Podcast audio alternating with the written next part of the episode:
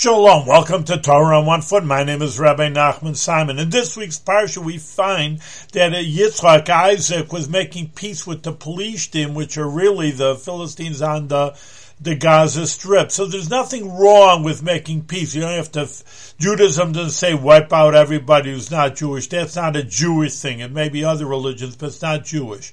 In any case, Dad, well, how did he make peace though? Because they had respect for him. They saw God is with you. We want to be prosperous with each other.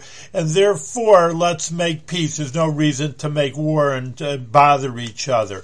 So if another person truly wants to make peace, that's the greatest thing in the world world. But again, that that's the underlining word. If they truly want to make peace with you and not want to hurt you at all, I don't know if we see that today, but if they truly want to make peace, the Jewish people are always willing to make peace.